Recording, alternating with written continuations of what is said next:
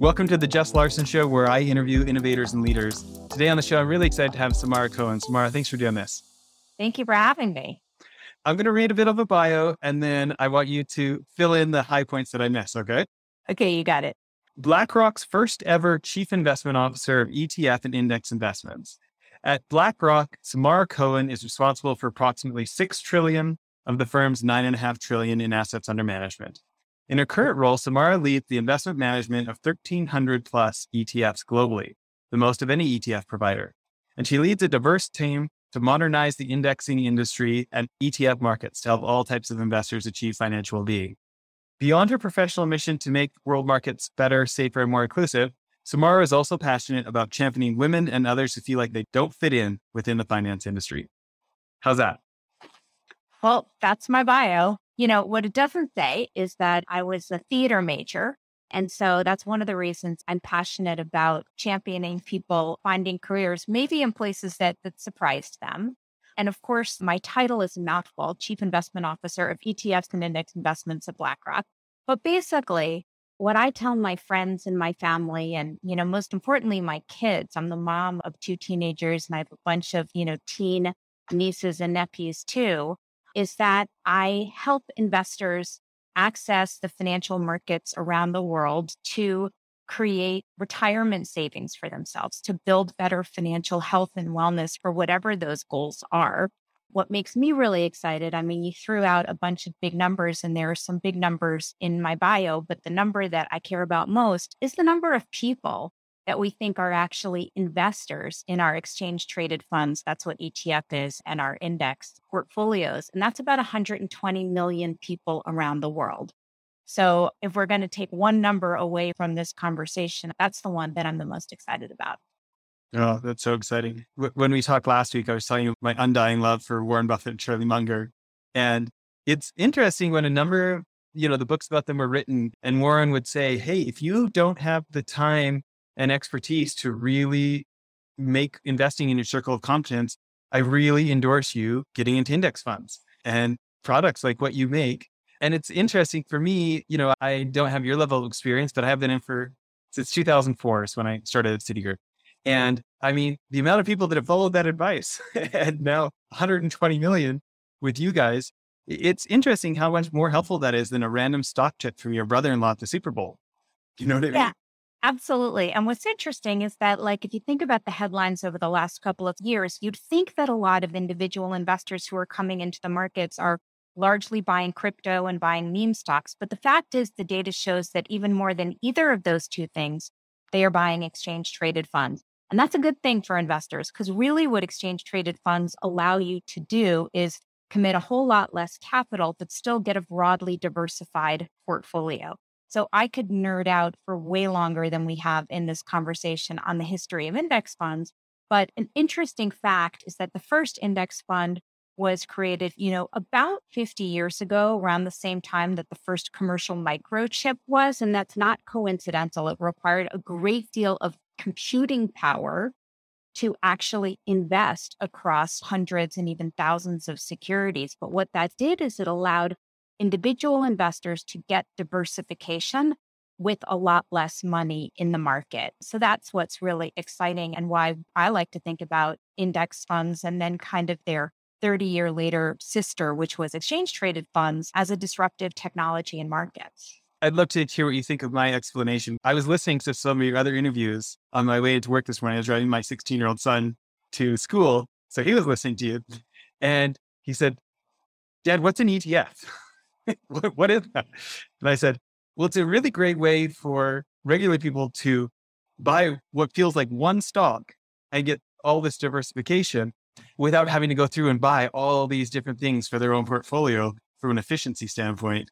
That was my 16 year old version. What do you think? Well, what did he think is my question? Because I will tell you, my 15 year old son and my 13 year old daughter, I tried to explain to them multiple times what an ETF was. And they said they got it, wasn't clear that they got it. And then six months ago or so, BlackRock launched a TikTok. So I said, you know what, do me a favor, follow BlackRock TikTok. And they did. And this isn't just for the ETF and index business, there's a lot of stuff that we put out on our TikTok. But at the dinner table, a couple of weeks later, my son all of a sudden explained what an ETF was, and he got it from TikTok, which is a really interesting lesson in kind of putting information like where, however, your consumers want to get information. And in this particular 60 second video, it was really a teen walking into a room saying, What even is an ETF? And her friend was holding a box of crayons. And they said, Well, with an ETF, you can get this entire box of crayons instead of the one crayon. And that's like being able to get the whole stock market in one box instead of having to pick your stock. And that clicked. So thank you, TikTok. You know what's funny though is there's so many people that write it off as like, oh, that's for 11 year olds dancing, right? Totally. And actually, the fastest growing demographic right now is 35 and up. I know. It's so interesting. I love to cook. And so my daughter, who was always trying to convince me, you know, we finally taught her it's okay if you use TikTok, but if you're going to cite something from TikTok at the dinner table, you have to name your source. but he's really wanted to to kind of show the, the diversity of information on TikTok. And so she got me into all of these different cooking things on TikTok. And it's actually, there's, there's a lot of stuff out there. But in a few different instances, you know, with BlackRock TikTok, actually, both of my kids have all of a sudden come up with some tidbit. Like the other day, it was, what is a basis point? And they explained what a basis point was. And that was like thrilling for me. It's pretty interesting to see how that unfolds. You know? Let's tell people right now, because I can say I was in finance for like years before anybody explained what basis points are to me. I'm like, hold on, I'm used to measuring a rate of return in percentage. What do you mean basis point? Totally. What I used to do, because this drove me crazy, I just learned whatever people said were basis points. When I first part of my career, I was on the trading floor at Goldman. I just learned to quickly divide by 10,000. Didn't want to explain it, didn't want to talk about percentage points, but that was like my trick to quickly figure out what it was. But basically, 50 basis points is half a percentage point. That is not how TikTok explained it but it's kind of this shorthand that we use all of the time in markets. And it's the tip of the iceberg, which is one of the things I'm really passionate about, both for just anybody looking to invest in markets, but also for anybody considering a career in markets, is sometimes it can seem so impenetrable just because of the lingo we insist on using and I think the history of that is interesting, right? On a trading floor, if you can't talk really quickly and exchange information really quickly, you can lose a lot of money. So you kind of develop this language and this jargon. But I remember the night before my first day on the trading floor at Goldman Sachs, I was telling somebody how scared I was that I wasn't going to be smart enough and I wouldn't understand anything. And he said, I think you're confusing experience with intelligence. Like you're going to have to learn the language. And that's true. But while you learn the language, you can feel very much like maybe you aren't smart enough and you can't do this and you don't have the confidence. The language can be a big barrier. So I really try to check myself on that use of lingo and acronyms. And frankly, it's one of the reasons it's really cool for me to have the opportunity to have this conversation with you because you do talk to a much broader kind of group of people than finance nerds. So so I can't get away with just, you know, throwing out acronyms and, and basis points and stuff. That's so fun. Well, let's go way back. Where'd you grow up? What did your parents do? I grew up here in New York City. I now live about two blocks from the hospital where I was born, but I've lived in every other native neighborhood in the city. I'm a native New Yorker. My father was a brain surgeon. He was a pediatric neurosurgeon. My mother was the uh, CEO of our house. I am the oldest of five kids, and we span 18 years. So I think maybe because my father's career was taking care of sick children, he it helped him to go home to a, a house full of like healthy kids. And so they kept having children. So there are five of us. But most of my family is actually medicine and teaching. I'm really the only finance person. Two of my brothers are accountants, and we're kind of the black sheep of the family, but we have a family very passionate about brains and teaching. I love the way you describe your mom, CEO of the household. CEO of the household. Yeah. Yeah. Tell me about that. Well, what's interesting is my mom, I'm pretty sure, would have been CEO of wherever she chose to be. When she had me, my father was in his residency. I think before she had me, she worked in insurance and then she had me and stopped working to really kind of run the house, I think, so that my father could have this really intense career, which is what the career of a pediatric neurosurgeon is. But she always encouraged me and frankly never like it was it was never a question for her that I would go on and have some sort of career even though she didn't after she started having children which is just kind of interesting looking back on that with respect to you know what was needed for him to kind of live his life the way he did especially once i started thinking about having kids and when i got married really having a conversation with my husband adam and saying hey I think looking back on it my mom had to be the bad guy like pretty much all the time. that so that in the little time my dad was around, she really preserved that time so that I had a tremendous relationship with my father, even though like he wasn't around a lot. And I credit her with that. But I did not want to be the bad guy in my relationship. But, you know, to my husband's credit, we actually had that conversation. And I think one of the reasons I can do what I do today, one of the biggest reasons is that we really do you know, co parent. We have our swim lanes. Like I'm definitely the you're hurt, bleeding, or sick parent, and he's definitely the fun parent, but it's definitely a split. So were you into theater as a young kid before college or yeah. that started later in life? Well, actually, even before I got into theater, because most of my theater stuff was backstage, it wasn't performing the very first thing I did was perform, and specifically, I could sing. So, because I could sing, I did a bunch of like musical theater stuff when I was young. Somehow I got recruited. Somebody heard me sing uh, on stage sometime and they asked if I would do TV and radio. And they told me that they could get a recording of my voice. I wouldn't have to go to auditions and I could just show up and record stuff. So I did that. And the cool thing about that is by the time I got to college, I realized I didn't really like being on stage. I loved production. I loved kind of the backstage directing, designing, stage management. And I worked for summers in regional theater companies. But the reason I was able to do that is anytime they played one of my radio commercials, I got a check in the mail. So I managed to save enough money by the time I got to college that I could kind of go out and do these nonprofit, pretty much unpaid theater internships for a few years. So it definitely was kind of the arc of what I did. But when I got to college, what I was really interested in was the power of storytelling and wanting to have an, a positive impact on the world through storytelling. And I liked the event of live theater and what happened when you had actors telling a story in a room with the live audience. And that's what I wanted to be part of. I think what I missed is that I really liked math and when I got to college, I had a lot of like advanced placement credit and stuff in, in math. And so I thought, terrific. I'm just going to focus on honing my theater arts skills. I never have to take another math class. And I found that I missed it. And so I ended up taking an econ class, which was my first exposure to economics. And it felt to me like math with a purpose. And from there, I kind of pursued it. I ended up getting a dual degree a BS Econ in financial engineering, see more more acronyms, and a Bachelor of Arts in in theater. But I kind of found the combination of the two in college. I'm interested because I know we got to talk for a minute about this last week, but I'd love to hear more about, in your mind, both the arts and producing the arts. It seems like you feel like it is a genuine advantage to what you do now. And I'd love to hear how you think it helps you as you shepherd over $5 trillion. Well, it helps me in a whole bunch of ways. Probably the hardest to articulate is just it's all of the things that you do contribute to the to the person that you are. And certainly all of the theater and arts that I did, it just kind of makes me who I am. But specifically there's a few angles. First, what I was best at in theater I would kind of call scale operations. I spent a summer at Williamstown Theater Festival in the production office where there are multiple different stages, having multiple productions over the course of a summer.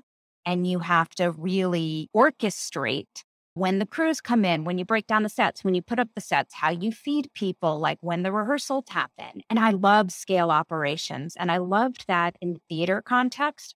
But when I first walked onto a trading floor, which by the way happened because of a Goldman Sachs diversity initiative, when I was at business school, I wasn't seeking out trading floor opportunities, kind of for the reason we discussed earlier. I was t- super intimidated by the concept of being on a trading floor, which I envisioned correctly would be mostly men kind of yelling things that I didn't understand. But Goldman was looking for more women in their markets division, and they invited me to come visit, and I did. And I walked onto the floor, and it was that same environment, that kind of orchestral environment of a really complex theater production.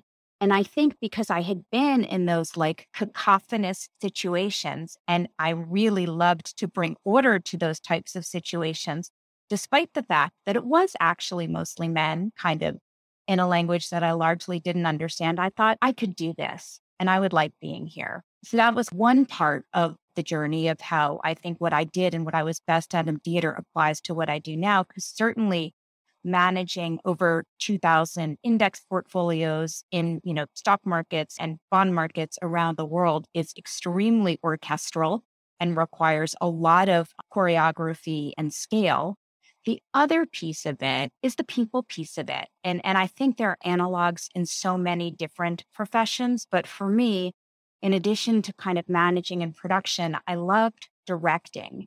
And one of the things you learn as a director is, you know, one of the sayings, which is absolutely true, is that casting is 95% of directing, putting the right people in the right jobs. And now, of course, in my job, I'm not managing $6 trillion on my own. I have an incredibly talented group of partners and colleagues and teams around the world, and getting the right people who can work together like an ensemble cast. That's the other part of how I think theater really informs how I do it. I think there's so many good nuggets in there. I'm going to have to write notes after this. I want to mm-hmm. talk about this idea of casting. I think earlier in my career as an entrepreneur, you know, on this mergers and acquisitions team for Citigroup, and then I basically quit to become an entrepreneur.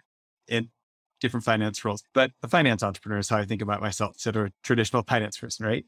And I think early on, I thought about people more like the income producing assets we bought. I'm just like mix and match and, oh, we need someone who does this like that. And it wasn't like a negative thing, but I feel like the more I get to interview like really high achievers like yourself and people from all sorts of disciplines, like my attitude changes more and more and more towards what you're saying of like, no, think about business more like a pro sports team. Like, don't worry so much about the equipment, worry about the player. Or, like, you know, we have some folks from the classified divisions of special operations that have been on here. And, like, my thing is, I feel like you could throw those guys out of an airplane, they lose all their gear, and all they've got is a big pen, and they're still going to go rescue that hostage from ISIS or something, you know? And this idea of, as you call it, casting, like, as the years go on, I just get become more and more and more and more of a believer and I think my question for you is when you think about attracting the right talent, what's something that's worked for you over your career? What's your current philosophy on attracting the top talent to want to come cast with you? It's investing a lot of time in building pipelines and getting to know people. And some of the people I'm proudest of recruiting happened after kind of years of, of conversation with them. And I think there's a lot of skill in interviewing and in recruiting I have on my iPhone a list of notes, which I usually refer to before I interview somebody about just what are great questions to ask. Because I think when you first start interviewing people and you have to fill a job, it's so easy to look for the plug and play. Who has the experience? Who has done something similar? Whereas, really, if you think about the most important thing to figure out, I think, in an interview is if somebody has the capabilities, basically, which you can figure out usually based on what they've done. What's their passion? What motivates them? What's the one thing they've done they're proudest of?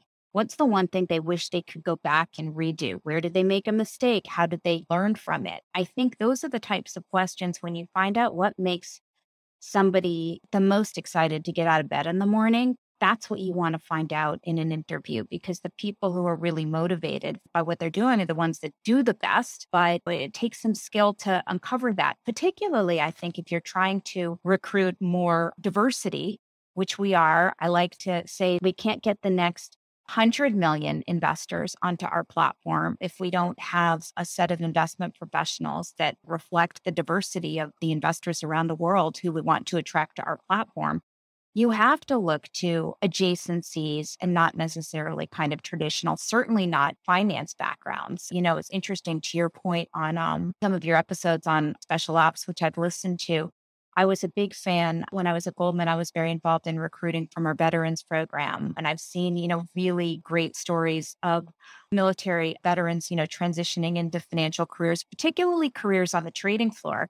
I had one really funny experience one summer with somebody who I immediately hired when he told me this story. This guy was excellent. He had served in the Navy. He had done three counter piracy tours in Somalia and he did a bunch of rotations. And I found him laughing after the mid year reviews or the mid, you know, internship reviews. And I said, What's so funny? And he said, You know, I just had my review with the mortgage desk and they said they worried that I wasn't stressed out enough on the trading floor.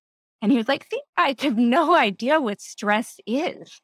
and and I thought that was hilarious. And I hired him, although he did describe counter piracy as 99% total boredom and 1% like utter panic and terror. I was like, you know what? I think that seems like a reasonable adjacency for a markets career. So it's those type of conversations. So if you were going to sum that up and give a soundbite, CEOs listening today, people running a nonprofit, leaders of any type, thinking about that, attracting the kind of people you want, to me, it sounded almost like you're like planting a lot of seeds and nourishing them.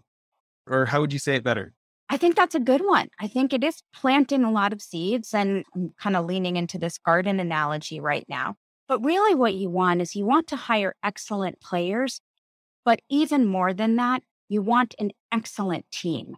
So I think it's the knowledge of who you have, what you need, what motivates people. And I do think that going back to your kind of special ops, that's one of the things that's so extraordinary in these stories. It's not that you just have these kind of excellent actors, it's how they know each other so well, have this very deep trust, and operate as a unit and as a team.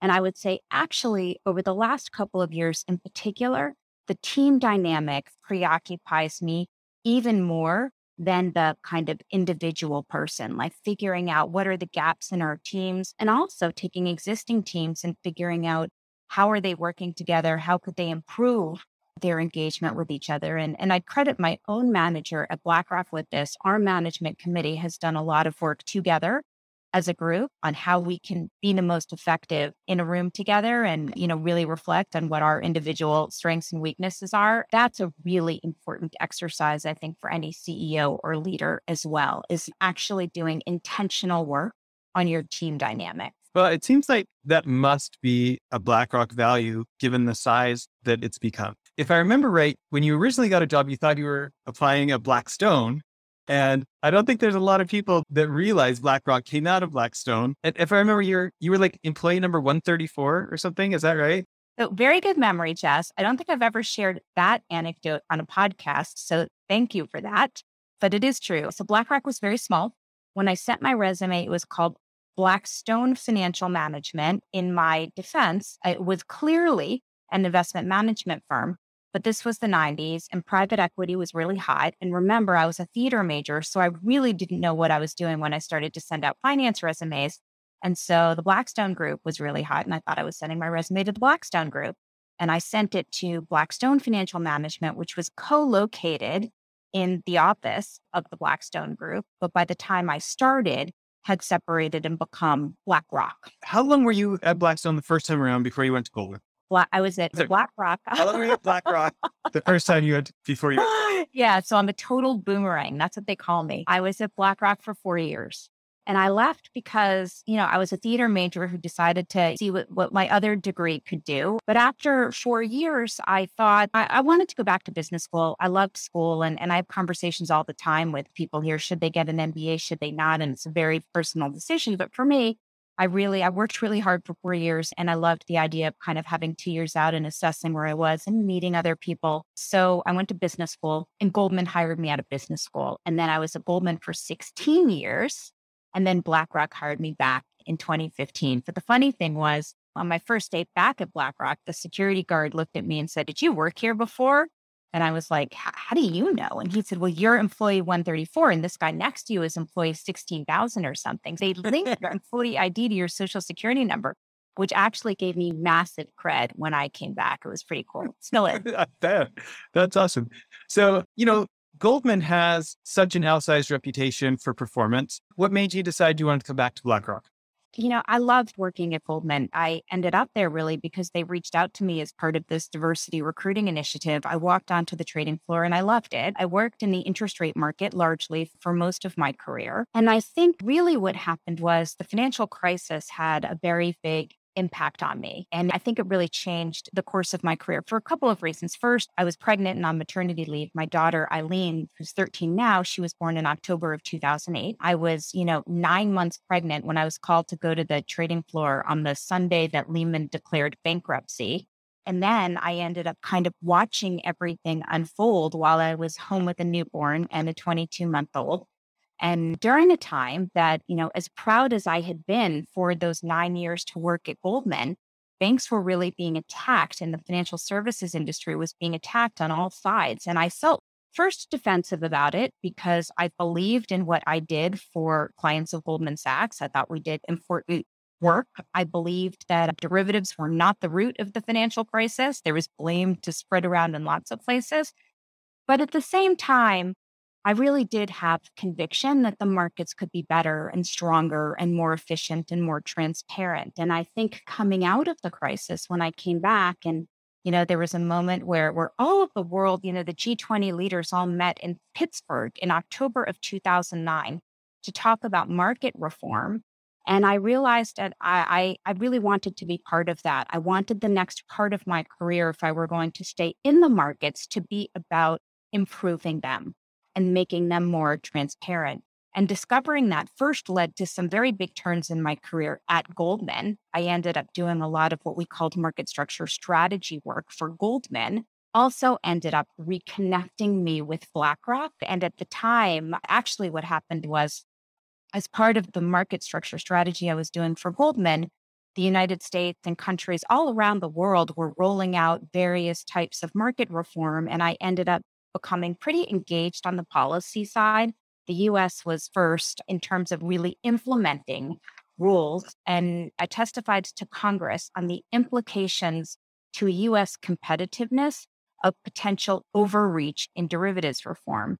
And through that testimony, the then head of public policy for BlackRock, who had been one of my mentors um, and is also a BlackRock founder, Barbara Novick, reached out to me and she said, You know, here's a couple people here I think you should meet.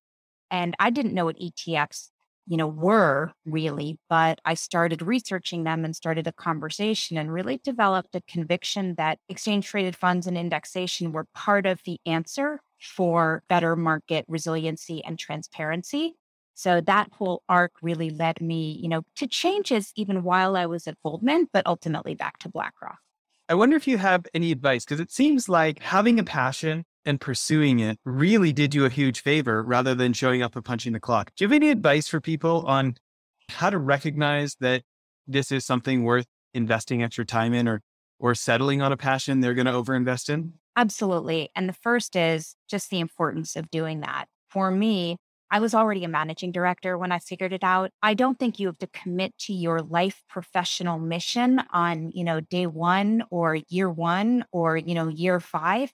But I think every day having a sense of what you want to accomplish, what you are a part of, and what you do.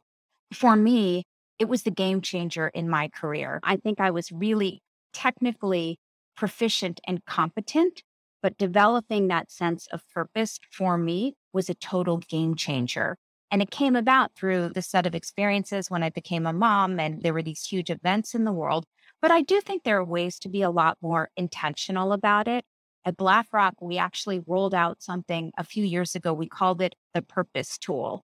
And it was about the same time we had kind of revamped our firm's, like our company's purpose statement, which is to help more and more people experience financial well being.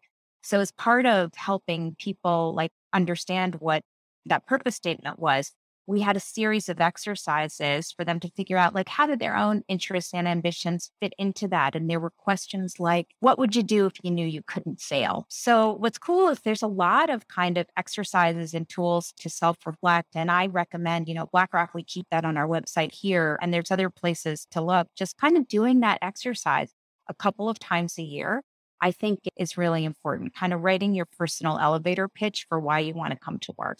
It's a new app company the Samara Cohen app. What happens is every six months you get a prompt to answer the question. I don't know. We should You're trying to hear first. that. It's like a great idea. I mean, honestly, I should probably research if that exists because I think that's a very powerful exercise. And I do think you should do it, revisit it, keep refining yours. A couple of times a year feels right.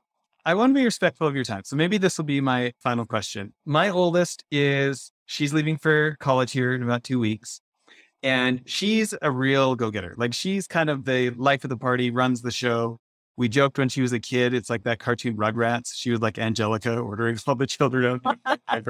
right. And, you know, she's skipping grade 12 to go to college. Like she's the one of these go getters. Right. And I think about a couple of the other women that we've had on the show that I look up to in finance. And my daughter is really considering kind of a lifelong pursuit of real estate finance and, and maybe getting into the family business and these things. So I may have mentioned them when we talked last week, but Lisette Cooper built up Athena, very private wealth management, very large, and sold it to a Franklin Templeton subsidiary.